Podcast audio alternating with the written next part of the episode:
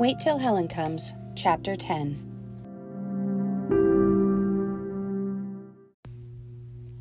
If I slept any more that night, I don't remember it. As soon as the gray light of dawn glimmered at the window, I slipped out of bed and tiptoed down the hall to Michael's room. Go away, he mumbled when I shook his shoulder. It's too early to get up. It's important, Michael. Nothing is that important. He tried to pull the blankets over his head. It's not even 5:30, Molly. Are you crazy? Michael, please get up. Please. I saw Helen. I saw her. My voice quivered and my heart beat faster as I remembered what I'd seen in the graveyard. She was horrible. More horrible even than I imagined. Michael squinted up at me. Are you having a nightmare or something? Will you listen to me, Michael? I grabbed his shoulders and shook him again. Heather climbed out the window last night and I followed her to the graveyard. Helen was there. I saw her and I heard her. She didn't have eyes, Michael, just dark holes, and her skin was bluish white like a dead person's. She said she was coming. She'd do what Heather wants. And then she vanished. I clung to him, afraid that at any moment Helen would appear seeking some sort of horrible vengeance. What are we going to do? Michael stared at me. He was wide awake, but I could tell that he didn't believe me. Come on, Molly, he said, pulling away from me to sit up. You must have had a nightmare. Maybe because of that picture of Mrs. Williams showed us. And then the fight with Dave and Heather making that big scene. Nobody went to the graveyard last night. Not Heather and not you. You dreamed it. He spoke slowly, calmly, as if he were trying to convince himself as well as me. I looked away, fiddling with my hair, wishing it had been a dream. I shook my head. No, Michael, I didn't dream it. You say Heather climbed out the window. Well, how did she get back in? He groped for his glasses and settled them on his nose. The same way? I stood up as he got out of bed and pulled on a sweatshirt. I'll prove you dreamed it, he said confidently. Come on. Grabbing his bathrobe, I followed him down the hall and out the kitchen door. The morning mist swirled across the lawn like dry ice fog in a Dracula movie, hiding the hedge as well as the graveyard. Somewhere a crow cawed. I shivered as I felt the wet grass under my bare feet. Where are we going? I whispered, fearing he meant to lead me to Helen's grave. Shushing me, Michael went toward my bedroom window. She could have climbed out, he said, but she's too short to get back in that way. How about this? I pointed to an old wooden box lying on its side under the window. She probably stood on it and it fell over when she got inside. Michael righted the box under the window. Well, I guess she could have, he said doubtfully. You're spying on me again! My scalp prickled at the sound of Heather's voice. She was standing inside, her face pressed against the window screen. You better leave me alone! Heather's voice rose shrilly. I know what you want to do. You want to make Helen go away, but she won't. Not unless I tell her to, and I never will. I looked at Michael, but he was scowling at Heather. You can't scare me, he said scornfully. She's going to get you. Helen's voice dropped to a hiss. Just wait and see. It won't be long now. Heather? Dave came into the room. What's going on? Where's Molly? Heather said, spying on me. Her voice quavered. Her and Michael, they won't leave me alone. She was crying now, and I could hear Dave trying to comfort her. Climbing up on the box, Michael peered into the room. She's lying. Dave came to the window. How long is this going to go on? Can't you see what you're doing to her? What kind of a little monster are you, anyway? Michael glared at him. Why don't you open your eyes and see what she's really like? he yelled. Michael! Mom took Dave's place at the window. You and Molly get in here this minute. We didn't do anything to her, Michael said without moving from the box. I said come inside. Mom frowned at us. What are you doing out there in your pajamas at six o'clock in the morning? Wasn't last night enough? Do we have to start out today with the same business? Hearing the desperation in her voice, I plucked at Michael's sleeve. do what she says, I mumbled. Shaking his head at the unfairness of it all, Michael jumped down from the box and the two of us walked slowly around the house to the back door. My pajamas were wet with dew from the knees down, and my feet were numb with cold. Do you, be- do you believe me now? I asked Michael as we hesitated on the porch, afraid to go inside and face everybody's anger. Not about the ghost, Michael said without looking at me. But I think she did go outside last night. I followed her and I saw Helen. I tried to make him meet my eyes, but he edged away from me and opened the screen door. You imagined that part, he insisted. You heard Heather giving her spiel, pretending to talk to Helen, and you thought you actually saw her. But you didn't see Helen, Molly. You didn't, because she doesn't exist. He walked ahead of me down the hall and went into his room, closing the door behind him.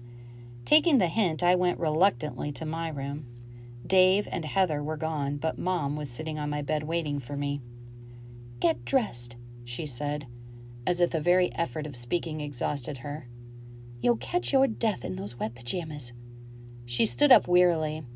I want to talk to you and Michael later. I will be in the kitchen. What Mom had to say wasn't very different from what she'd said the night before. I thought you were going to cooperate, she said finally. I hoped you were going to try to be nicer, but what do I wake up to? Heather crying because you and Michael are spying on her, Dave upset and angry, and you two outside in your pajamas. I just don't see how you could do it, not after the talk we had before we went to bed. You don't understand, Mom. I threw myself at her, trying to climb into her lap. There's something awful here, and it's making everything worse. It's not Michael and me. It's not even just Heather. It's something out there. I gestured out the door toward the graveyard. Under the oak tree, a grave. What are you talking about? Mom grasped my shoulders and held me away from her, staring into my eyes. It's Helen! I screamed. It's Helen!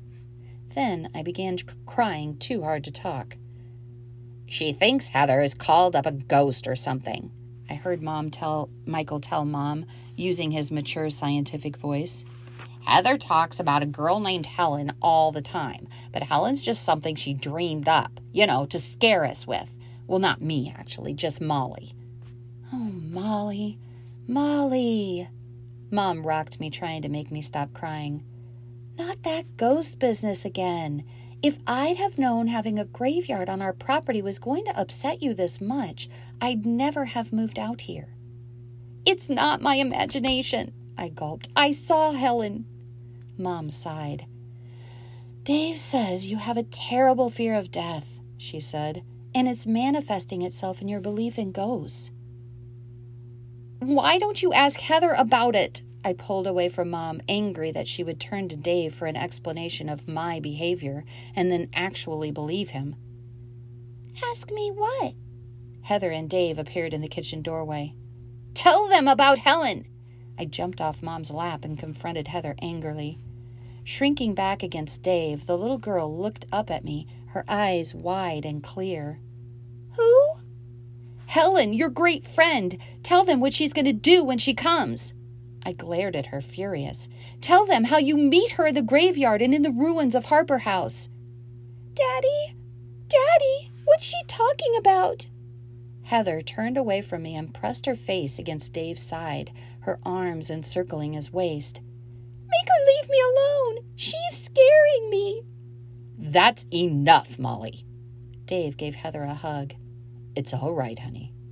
He and Mom looked at each other as if they were unsure of what to make of me. Are you ready to leave, Jean? he asked. Leave? I turned to Mom. Where are you going? Oh, uh, we thought we'd take Heather with us when we go shopping. Dave needs to go to the clay supplier, and I'm low on some of my paints. Mom toyed with her coffee cup as if she were ashamed to meet Michael's and my stare. We'll be back sometime this afternoon. But what about us? I asked. Why can't we go? We thought it would be better to separate you two and Heather, Dave said. You're old enough to take care of yourselves. As I started to protest, Michael interrupted. Yeah, that sounds like a good idea. Come on, Molly. He picked up his empty cereal bowl and glass and carried them to the sink. Have a nice time, he said to Mom. With her. He left the room without looking at anybody, obviously expecting me to follow him. I hesitated for a moment, thinking Mom might change her mind and stay home with us. But she stood up and slung her purse over her shoulder.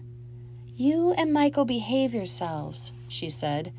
We should be home around three. Giving me a quick hug and a kiss, she whispered, And please, Molly, no more talk about ghosts. She looked at me as if I as if she were worried about my sanity. I know you're a very imaginative girl, but don't get carried away. I stood in the doorway watching them get into the van. As Dave pulled away, Heather peered out of the back window. When she saw me, she stuck out her tongue. Molly? Michael came up behind me carrying his collecting gear. Want to go down to the swamp with me? Normally, I would have said no, but I didn't want to stay in the house by myself. Not today, not with Helen so close. So I helped him pack lunches and we set off for the swamp, following the creek away from Harper House. Although I couldn't help worrying about snakes, Michael assured me we were safe, and slowly I began to relax and enjoy myself. I actually helped him catch a couple of salamanders. He brought along a plastic bowl which he lined with moss. Adding a little water and a rock, he put the salamanders into their new home and fed them a few insects. Are you hungry? he asked me. Sure. We sat down on a fallen tree and ate our sandwiches. A bullfrog boomed every now and then and from somewhere in the swamp and I watched a snapping turtle hoist himself out of the water to bask in the sunlight. Overhead, a blue jay screamed, and a crow answered. Do you really think I imagined seeing Helen? I asked Michael, unable even here to forget what had happened in the graveyard. You must have. Michael took a big bite of his sandwich and chewed it noisily. Then why do you think she seemed so real? I watched the turtle flop back into the water. She was just as real as you are. Maybe, and believe me, I hate to say it. Maybe Dave is right about your being scared of dying. Okay, but aren't you scared? Isn't everybody? Michael poked a stick into the water and watched the long legged skater bugs skitter away from it.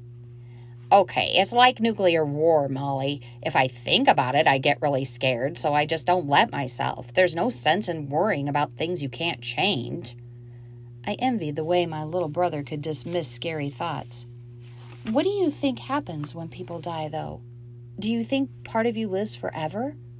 I watched him stir the water with his stick, frowning down at our reflections. Or do you think it's just like going to sleep and never waking up?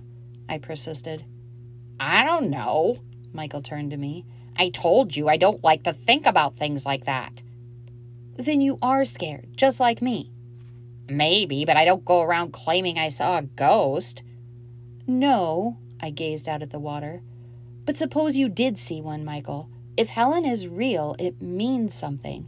Think what it would be like to be alone for all eternity.